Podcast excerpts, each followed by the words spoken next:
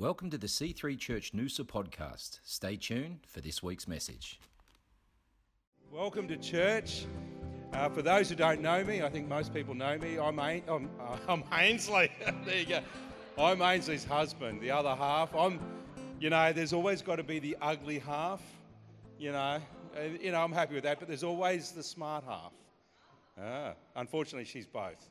Uh, so there we go. Uh, what, what an amazing day yesterday was. Um, I was on duty yesterday as a policeman, and one of my jobs was to go around and make sure that everyone was playing nice at the uh, polling booths, and because uh, there's been a bit of uh, strife of late.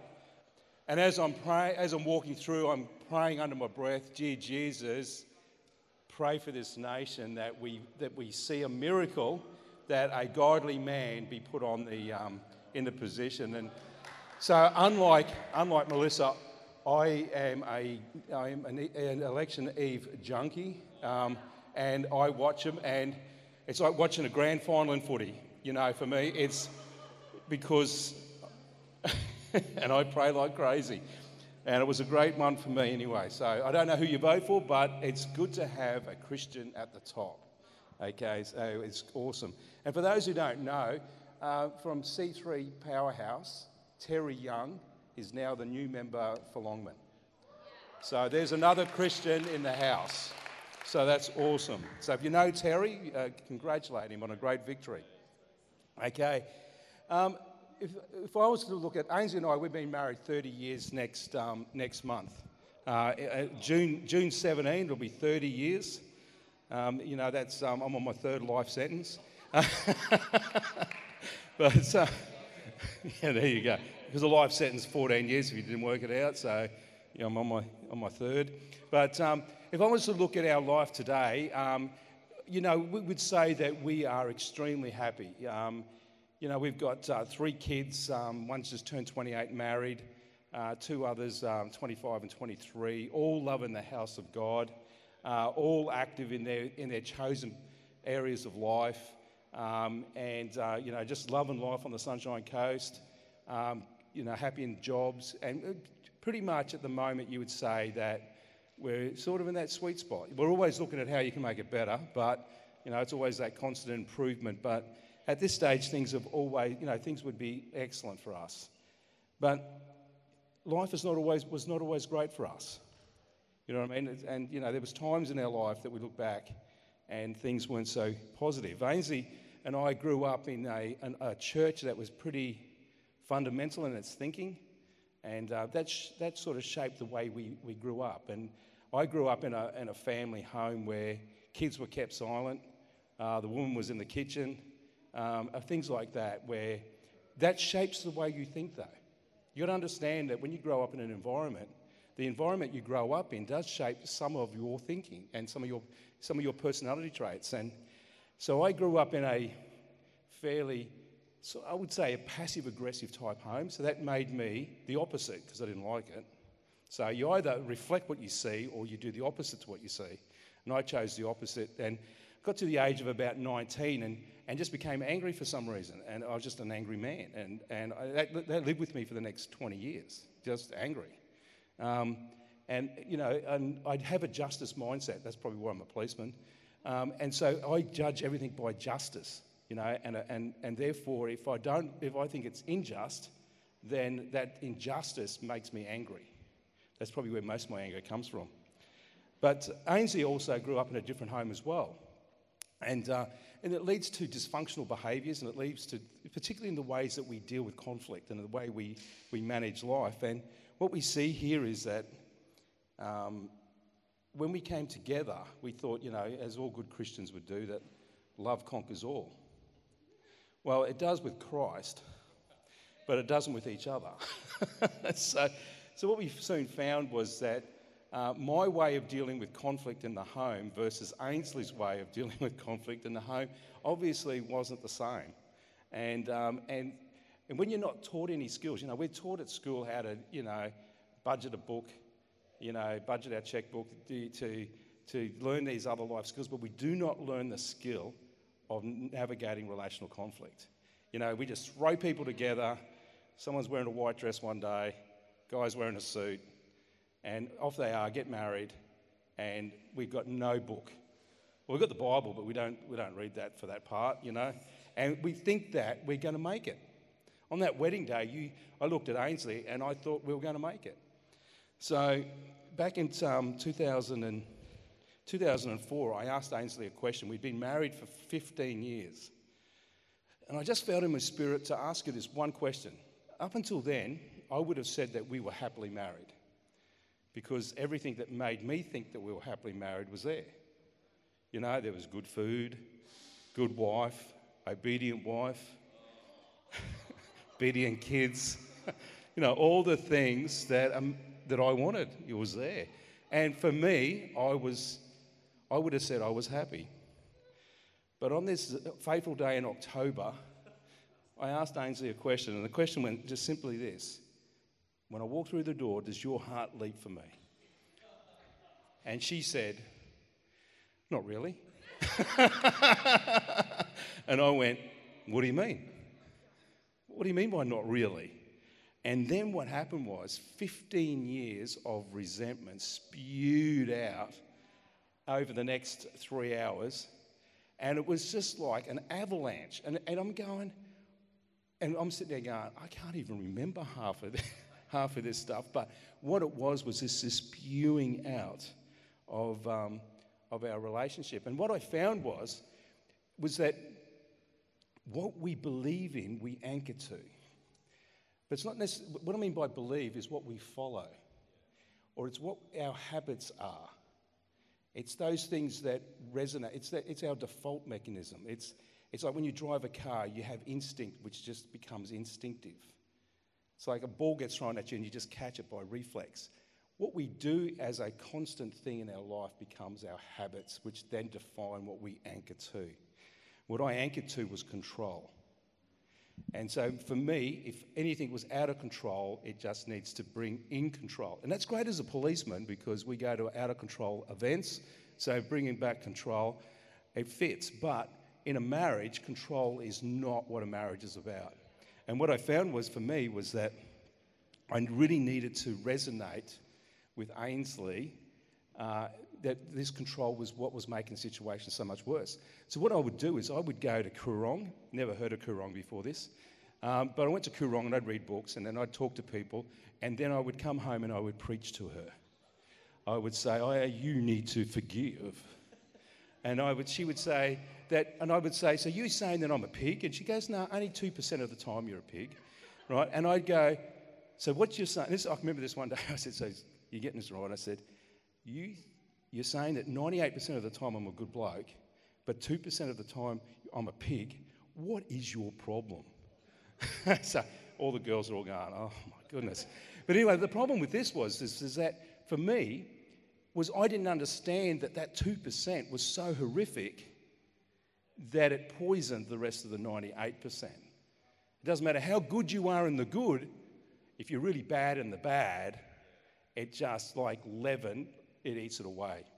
And so what we did was, um, Ainsley comes up to me on the 7th of February 2005 and says, just re- write this date, this date down and remember it. And I said, why is that? She said, because in a year we will be divorced. This was the first time I actually went, hey, wait a sec, I can't control this anymore. It's out of control. And for the first time, I went to the right anchor and I had a massive call out to God. I remember it. I just, we, we were still walking around, you know, doing walks together in the morning. And I came home and I sat down and I'm just praying to Jesus and I'm going, I didn't sign up for this. This is not how I saw my life. I didn't see myself getting divorced. I didn't see myself raising kids in a broken family. I didn't see this for me. This is not what I chose for my life. And I called out to Christ like I had never called out before. And all of a sudden I had this amazing encounter that transformed my life.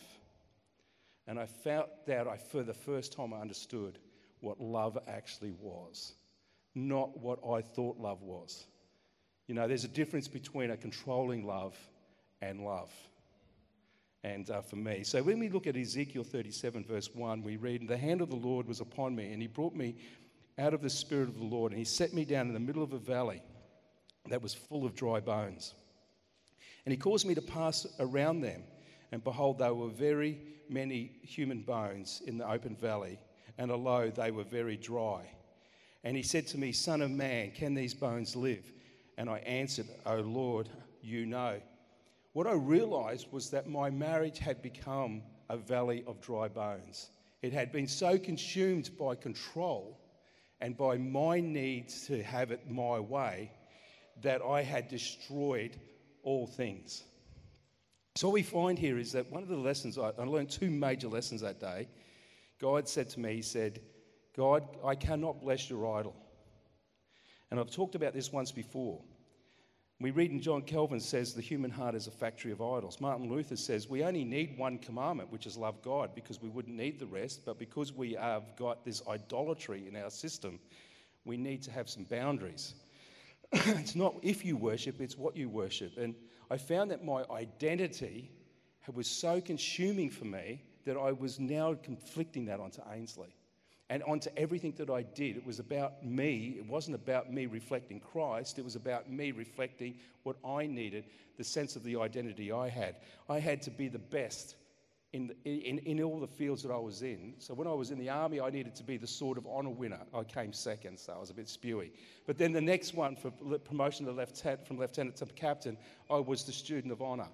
Uh, a student of merit. When I went from captain to major, I was the student of merit. I won the tactics prize going to become lieutenant colonel. I was so consumed by being the best that I had forgotten what God had actually called me to be.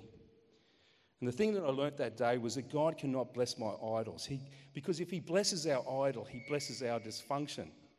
And my dysfunctional behavior was my need to control in the natural. And as Justin said today, the natural said that the boys only had a small amount of fish and bread. But the Lord says, I am the Spirit. Work with me, and the miracles can occur. So I had decided that day that no longer could I love the way I loved because the way I loved was full of function, not relationship. And what I realized what I was doing was actually killing the thing that I was trying to make flourish. Yeah, it's an interesting thing, isn't it? Because um, you know that you're in a valley of dry bones, but being able to communicate that to the person that you love and knowing that they don't see that the valley has dry bones is a really difficult one. And because I grew up very passive aggressive, I um, never knew how to navigate conflict. Um, I wasn't raised to know how to navigate conflict whatsoever. Um, I saw a lot of conflict, and I learnt to be silent and not to have a voice was very important. So when Pete and I got married, um, you know, most amazing day of our life. But, you know, we stumbled through. We didn't have people around us that taught us how to navigate things. They didn't teach us how to, um, even simple little things that you might have arguments around. So when Peter got really angry, all I did was become very calm. And it works really well for me now as a counsellor, but really, really calm and just a peacemaker and making sure everything's okay. But then inside, what I would do is gather evidence. And it shaped the way that I did things, it shaped the way that I saw things it made me incredibly passionate to be um, a bodybuilder, to be whatever I could be, to be excellent in something so that maybe he could see different. So it shaped my actions and the way that I formed truth. What was interesting with that night was that when Peter asked me, um, and that very serious question, does your heart leap for me? I'd been out that day and was sitting up at the top of our um, block where we were in the car, fair distance away from the house, and um, I was literally bawling my eyes out. The schism between um, knowing that you're in a dry bones, a valley of dry bones, and how do I communicate that, and I was too scared to. I did not have the skill set to say it. It was starting to overwhelm me. It was starting to give me anxiety, but I didn't know how to navigate this anger and this resentment that I was having for any little thing that Pete would say. And he didn't know it. I was just building evidence. I was an evidence gather, gatherer. And so I'm bawling my eyes out at the top of the um, hill in my car, and I'm just like, Lord, I feel like I need to get away. I feel like I need to run. I, but I want my marriage. I love Peter. It's such a, a pendulum swing. When I think about resentment and, and, and all the anger I had, I was on one side, but then when I thought about how I loved my husband and my children, I was completely on the other. And I begged God and I said, I have no idea how to do this at all. And then I put my tears away, put my makeup on, went in as if nothing had happened, and then he just pops out with this question. And I knew it was God because he wouldn't have come out with that question because he'd always assumed it. So he wouldn't have come out with that question. So I tell you what, when you ask something from God, you've got to be ready to step over into the water because I had a decision to make. I just begged God, begged God. Like the woman under the tree, bawling out to God, Hear me, Lord, hear my heart. I had begged God. But then within minutes, I had opportunity, but no skill set to know how to do it. So then I said, No. And I was bawling my eyes out, and then it all just came out. And I knew that neither of us had the ability to navigate it. But see, the thing is, is that growing up, I had learnt to have frozen feelings. I had learnt to hold things tight. Being a um, emerging teenager and also younger, actually throughout my childhood, um, I was at the hand of a predator, predators, I should say, many predators. So you get pretty screwed up. And so the only way that I could navigate that, because I actually never told a soul, over all the instances, over all the attacks, over everything that happened to me, I never told a soul. And that emerged into um, critical anorexia, where I was going to die. Ball patch, purple nails. Peter could put his hand around my stomach, and that was it. Literally, I was down that path. Peter would, um, we were dating, and um, he knew that I was critically ill, um, but he did the best for me and was an incredible man of God. But I had chosen that I loved Peter, but I needed to actually um, be with God. Life was too scary for me. It was just too hard. And, and I saw it as I needed to be with God. And so for me, it was um, a, a, way of um, holding all my feelings in, controlling, completely different type of control, but control nonetheless. And, uh, and that was what led me into a place where um, that sense of not having a voice and being vulnerable, um, you keep yourself safe. You're not worthy. I just saw myself as not worthy. Peter could have told me a thousand times that I was worthy. I didn't hear it. I just knew I wasn't worthy. I knew I was damaged goods. I didn't have a voice. Paul de Jong writes The echoes of our past have the power to paralyze us. And see, as much as Pete's anchor was to control, mine was to resentment.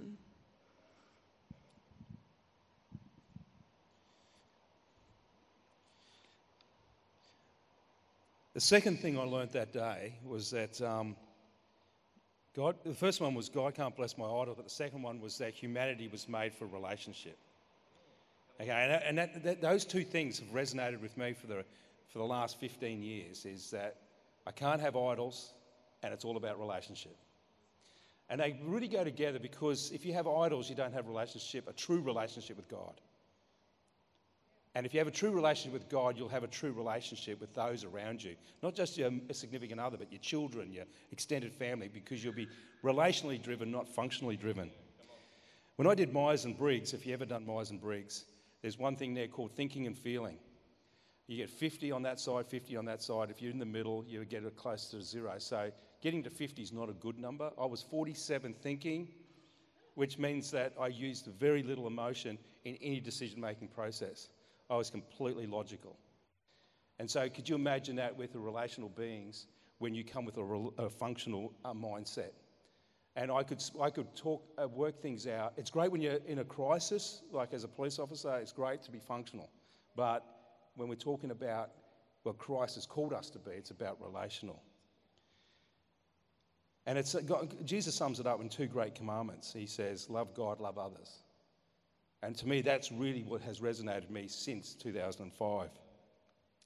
My eyes were opened, therefore my chains were broken.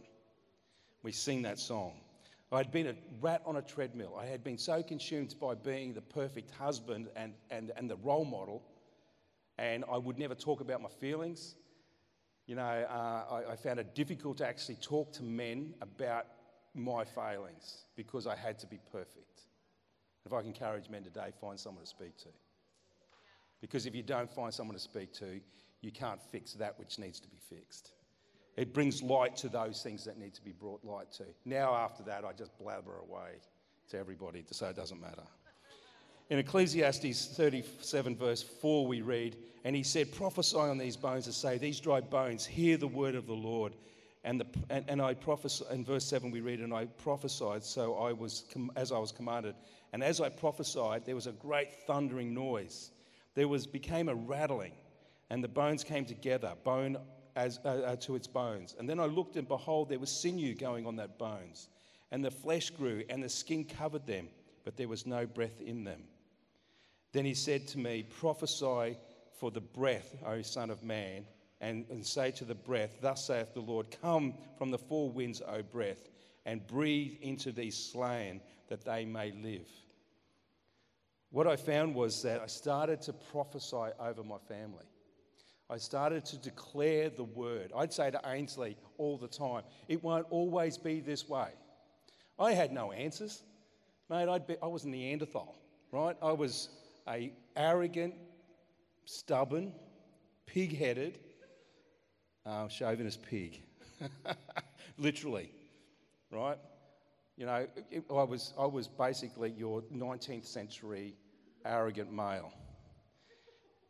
And I found that I started speaking love and life into my family. And, and, and what I started to do was that I started to see this new growth occurring. And it was amazing because when we give, we receive. When we hold, we become uh, brittle and broken.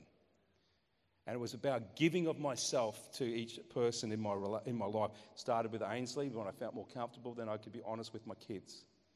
And I apologized, um, I've apologized a number of times over the years for the things that I did to my kids as a father.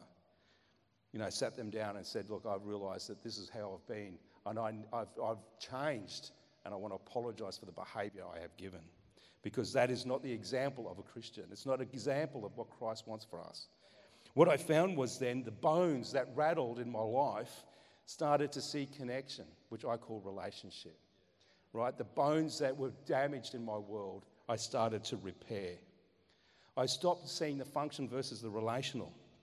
I just stopped being just the doing and started being being in, in, in a relationship, not just doing relationship. Um, you know, uh, there was blind spots in my life. We all have blind spots, and that's why we've got to talk to one another. That's why relationship is so important, because it's about those blind spots. Because if you're not watching your blind spot, you will crash into that car. Okay, that's in your blind spot. We saw the flesh come upon my life, and it, and it was a, then became a growth, a sense of purpose for our life. Before I existed, I was basically a Christian who was just waiting for Jesus to return, not realizing that I actually had a divine purpose in life. That it was about not just about ministering to myself and just waiting for Christ and getting to heaven, it was about what was my place on earth. What was it? was to raise and have a great marriage not just for the sake of having a great marriage, but to reflect a great marriage to those around us. It was about raising great kids in a great relationship and a great family so that people would look at us and go, What do you have that I don't have so I can change so we could see a rippling effect across? This is where the flesh came and gave us purpose. It was it gave us the tension between what's most important versus most urgent. And I was driven by what was most urgent. And what I found was that what's most urgent usually is functional. What's most important tends to be relational. And we will put off those relational things because we find we're driven by those things that we think are important but are just urgent. They're just things that don't really matter. I started to see change. We failed. It's okay.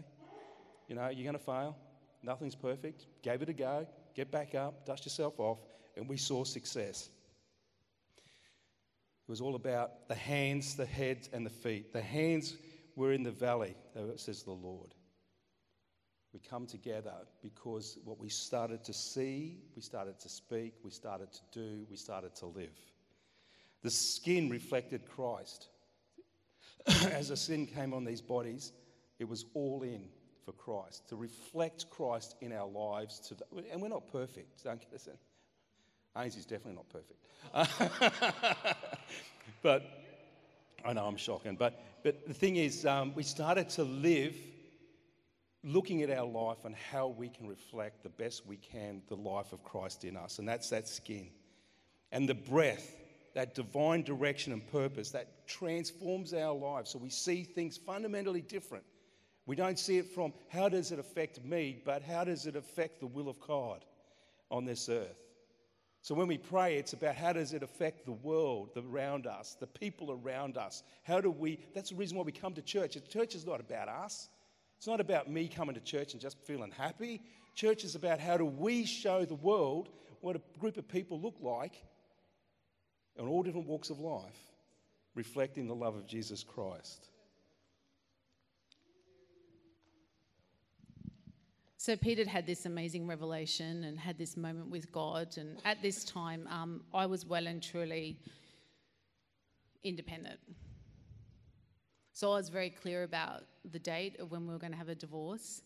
Um, I turned away from God. So you're talking about a girl that's been talking to God and hearing God's voice since I was six because of what was happening to me. And fully spirit filled, speaking in tongues at nine. So I'd only ever known God as my only thing that kept me.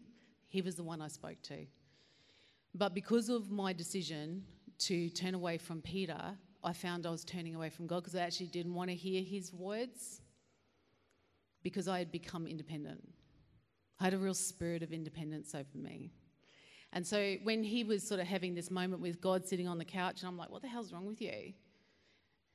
And he's just like in this zone right? He was like tripping. And because we were from a fundamental, very, very religious church, I'd never seen that. I didn't know God could just, you know, do something like that. I knew miracles happen, but I didn't know that could happen. But, you know, he shifted and he changed.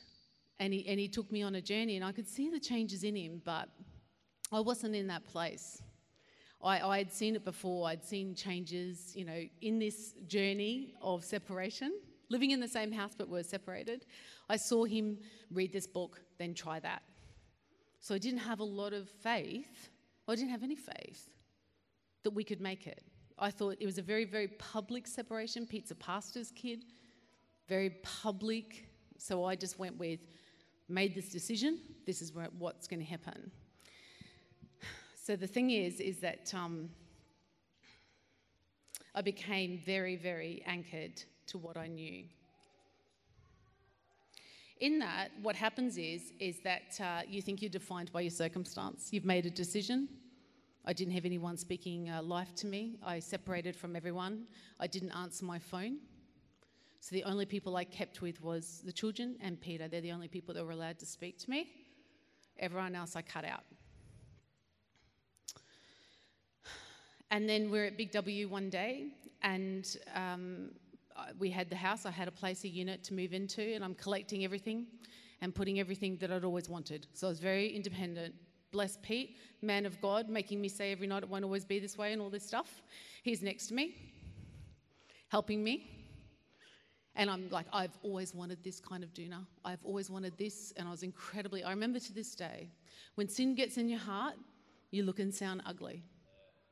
You don't know who's standing next to you. You don't realize what God's doing in them. You're just independent and you're ugly. And I was ugly. And I had my trolley full of all this stuff toilet brush and this and that and da da da da da. And then Pete got a phone call, and he gets lots of phone calls because everyone's helping Pete. I didn't want to hear any of them. And so he went and did his good thing that he always did was went around the corner so I didn't have to listen to someone else giving them their heart and helping him and rada rada. And uh, so he went around the corner, and as I'm standing there with my trolley feeling incredibly excited, God said to me, He gave me a collection of words that will, I will never ever forget because I'd not heard of God. Um, I hadn't heard God's voice for about what, six months or longer. If you leave Peter, you will die. Now, God wasn't going to strike me dead. But what I knew was as soon as I heard those words, I knew instantly what he meant that everything that I had believed for and prayed for, everything as a young child, at six, I cried out to God when everything was happening to me. I said, You send me the strongest man you can find. You send him. I need someone to get me out of this. And he gave me someone. And when I thought I was just going to die with anorexia and I'd made my decision, God gave me a word and He said, Don't you want children? Well, we didn't think I could even have children. I was on my pathway down. There was nothing really happening. It was all, everything dying. But that choice of the crossroad, similar to when God said, If you leave him, you'll die, exact same crossroad. Exact same place where I was looking at death. I was looking at knowing when I woke up, separated from Peter, when I woke up and knew I'd lost everything I'd prayed for, everything my heart's desired actually wanted, when my feelings defrosted, I knew that I would be in a place of massive regret. And so, just like I did with anorexia, I chose life.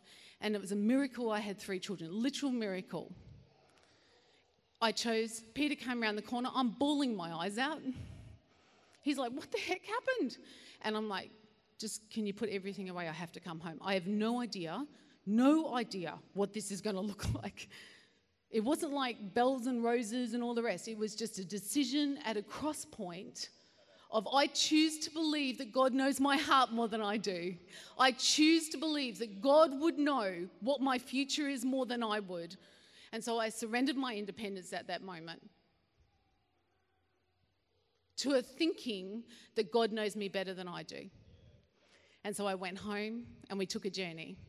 And so, as Pete's transforming and he's evolving, and he literally was the essence of transforming, I started to, I was critically, I went from that space, from an, huge anxiety to clinical depression. Me, who I never thought that would happen. But hello, let's just all fall apart. I just could not, I didn't know how to put all the thinking together. But Peter, he just always said to me, Don't, you're not defined by this. It won't always be this way. Repeat it. And I got professionals around me. And then I started to put building blocks back. And my life started to look different. I still couldn't sense God as such, um, other than that one voice that I'd heard. Because I tell you what, it sounds weird, doesn't it, that you turn back to your husband, you follow what God says, and then you'd end up with depression? but I tell you this if you've had a house, if your, if your body has not had God, you've turned away from God. I didn't turn back to God. I just obeyed, I, I, I was obedient to God in that moment. I didn't turn back to God because the shame and the guilt. So then I was fully open to a realization of exactly where I'd been and what I'd done and how bad my thinking was. And so it wasn't until we went to church. So oh, in the time when we were separated and in this space, I'd never every Sunday we just turned up. I didn't hear God, I didn't get much from it, but I just knew I had to be there. And so we just kept going to church. And then one Sunday, Jürgen Matthesius was preaching, and he gave this almighty sermon, and I found my hand going up. I found my hand going up.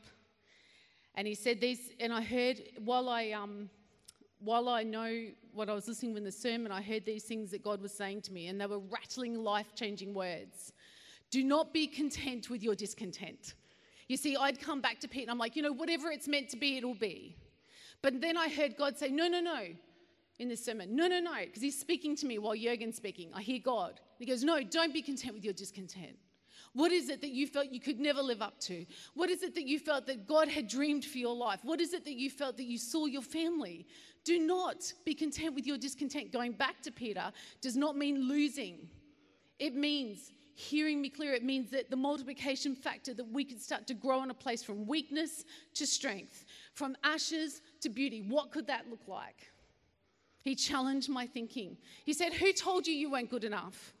Who told you you were each other's problem? That the grass is greener on the other side? Because I definitely thought that. Who told you that your destiny is duller than others around you? These are lies from the enemy which entrapped you in a place where no abundance of life can work. God hooked me to a bigger picture for my life. So at the altar call, I gave my heart again. I put my hand, I went down the front. Jurgen prayed a prophecy where he said, I have been trapped in a spider's web, but God has taken me out of this web and set me free. You know, in that moment, I knew that God had seen me when that word came over me. And I knew that He understood that the web, I didn't know how to get out of that web, that I'd make one good choice, but I was still hooked because of my thinking. But as soon as that word was spoken, it was broken. And I was free. That one stepping forward and going back to God. You see, now I repented of my unbelief because I didn't actually think that God could. I was too guilty. Too, I thought I'd really stuffed my family up. When you realize you go from independence to revelation, it's that thinking. But see, in 1 John 1 9, it says, If we confess our sins, he is faithful and just and will forgive our sins and purify us from all unrighteousness. If the worship team could come. You see, I learned that God loves the overcomer. I chose to become fully anchored to Him. At that cross point, I chose to turn around to Peter and I chose to believe that it won't always be this way.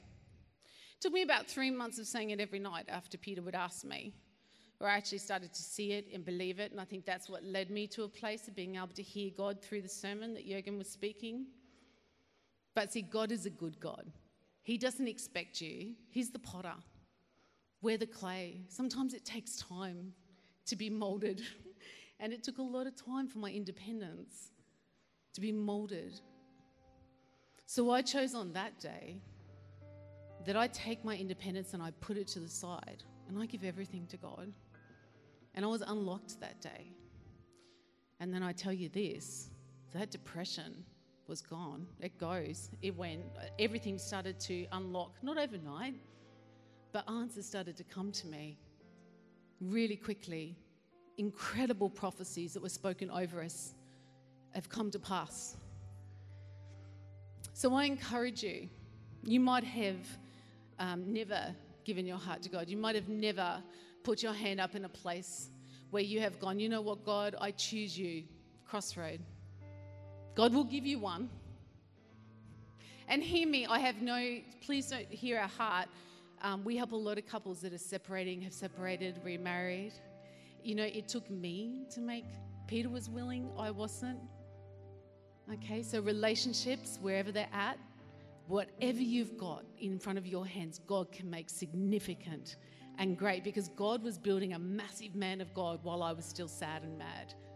So, God, whatever He's got, He will create and He will do a supernatural outcome. I just chose to get on board. Or you may, you may have, um, you know, said in years past that, you know, God, I choose to live my life for you. But over the years, that's a little bit like me. Haven't heard from God, really have just come away from the altar that you realize that probably when Pete was speaking, that you possibly had altars, uh, altars and idols to other things that have been more important. But I tell you this after seeing what hell on earth is, which is being, for me, my interpretation, being on this planet and knowing God and then turning away from Him, that is hell on earth, that there is nothing like being vulnerable and recommitting. I'd just like to read you the lyrics of this um, song, Oh Come to the Altar, because I find them incredibly helpful at this time when we're thinking about do we need to actually recommit to God, or do we need to commit to God, or do we need to give our heart to God? Wherever you're at, are you hurting and broken within? Overwhelmed by the weight of your sin? Jesus is calling. Have you come to the end of yourself? Do you thirst for a drink from the well? Because I was. Jesus is calling. Oh, come to the altar. The Father's arms are open wide. Forgiveness was bought with the precious blood of Jesus Christ. Leave behind your regrets and mistakes. Come today, for there's no reason to wait. A crossroad, there is no reason to wait. Time is time. Time is now. Time is now. There's no reason to wait because Jesus is calling. It might be a soft voice, but Jesus is calling. Bring your sorrows and trade them for joy. From the ashes, a new life is born. Jesus is calling, Oh, come to the altar. Oh, come to the altar. Let's close our eyes. Just the privacy of everyone. I'm just going to take a minute. Mighty Lord, mighty Lord, mighty Lord, mighty Jesus. Father, speak. Speak to people now. If there's any crossroad that needs to be stepped in a direction of you and independence, needs to be put to a side, Father, I pray now, mighty Lord. Speak, Lord. If you'd like to pray and recommit to God, I'd ask you to raise your hand. All eyes are closed. You see, this is a moment, this is a crossroad. Let us just not go to a Monday with regrets. Let us not go to a Sunday afternoon with that heavy heart. Let us bring God, Jesus, right now to where we are right now. Recommitting, it's just a place of vulnerability between you and Jesus. No one sees your hand. Is there any hands where I could pray with you?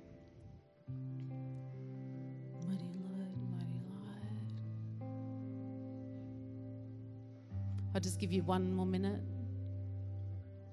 I feel that God's pulling on someone's heart. God does this, He pulls on your heart. It can be a hard thing to lift your hand, but I tell you this when you lift your hand, the heavens rejoice. When you lift your hand and you declare, My God is my God, and I choose to put aside independence, I choose to look to Him. Is there any hands?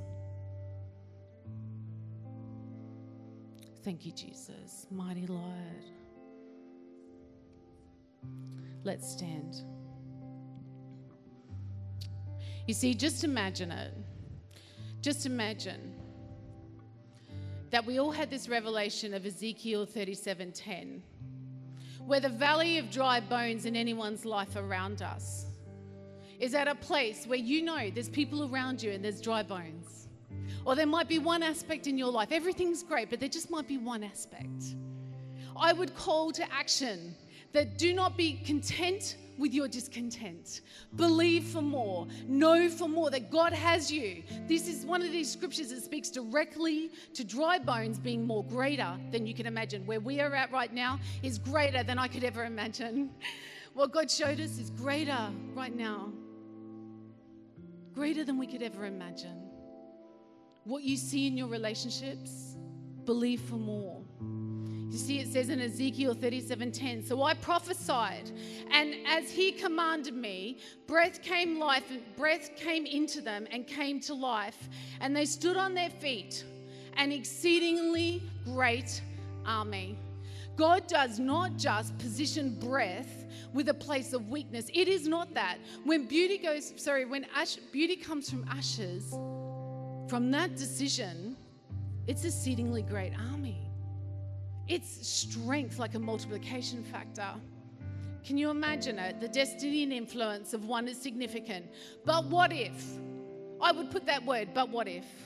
The two became strong, lifting each other up, complementing each other's strengths and weaknesses, being quick to forgive, each other's solution rather than each other's problem. Imagine the supernatural multiplication factor that could come and bring to this world the raising of a multi generational army, an army of believers reflecting the nature of how God does relationship to their world, an army purpose with his commissioning seek the lost, make disciples, and see his cause advance. An army that engage authentically in meaningful relationships, knowing how to navigate conflict effectively. A people who are fully in relationship with God, their Father, Jesus Christ, their Savior and Provider, and being led by the Holy Spirit. Beauty from ashes to your glory. Beauty from ashes to your glory, Jesus. We're just going to pray a call to action. Pete and I pray a call to action. This is a time where no matter where you're at, what is the one thing that possibly could be ashes that you want to see become incredibly amazing for God? Beauty, that one thing.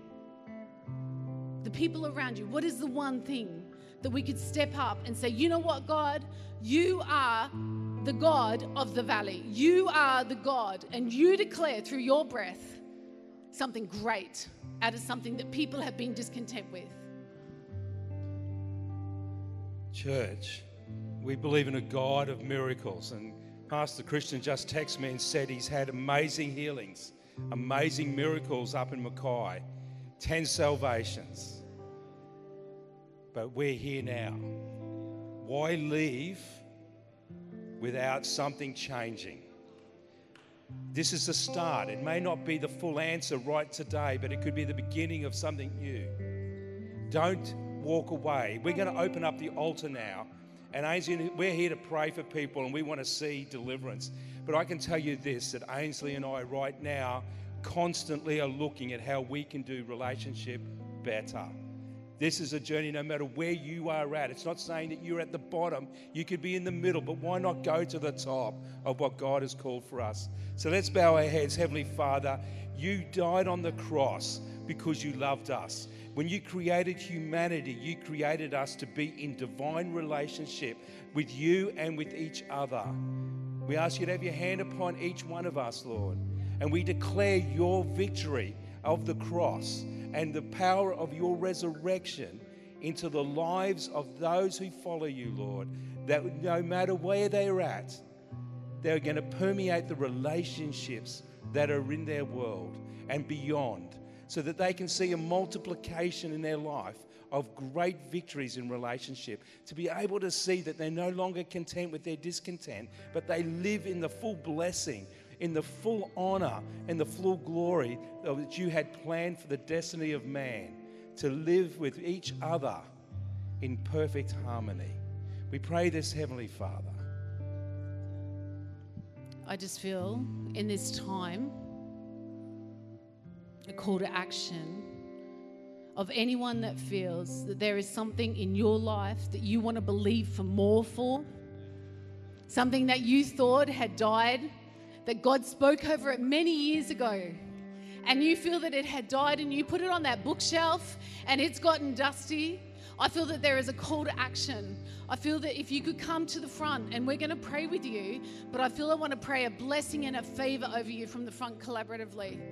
Come forward.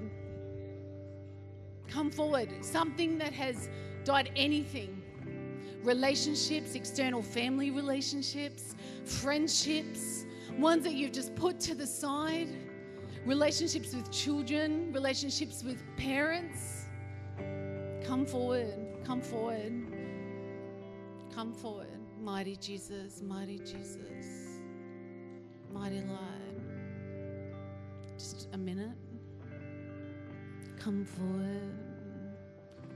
Mighty Lord, mighty Lord. There is nothing to lose anything. Let us not waste time. Anything. Let us believe for a miracle right now in anything that you felt that it died. Mighty Lord, I just feel to wait one more minute. Mighty Jesus, yeah. Thank you, Lord. Thank you, Lord. We went down many altars and we still do in these times. I tell you what, there is not a time, no matter how many times I, we will pray with someone, we always will come to the altar when we know there is more that God has for our life.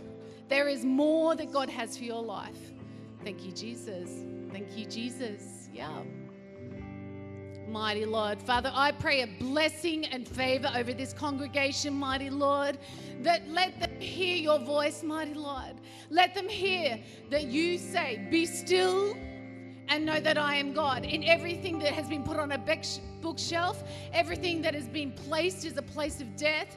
Father, I pray right now that there is beauty from ashes. What was thought to be dead, what was thought to be put aside, what was thought could not happen. Father, you are the miraculous God, Father. I pray right now, mighty Jesus, in the name of Jesus Christ, that favor comes right now on the whole congregation and the, and the people standing at the front, mighty Lord. Blessing that they wake up with dreams and visions for you, mighty Lord. That that point, that thing that they have wrestled with and they have put aside, mighty Lord, that there's dreams and visions of hope, more, more, more that God has for it. That it will be an exponential miracle.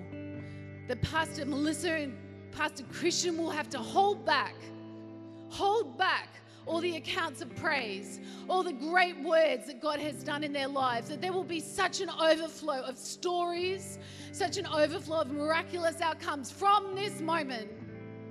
We declare that in this valley it is full of an exceedingly abundant army, a multi generational army that will impact the community, that will impact the community of families in Noosa.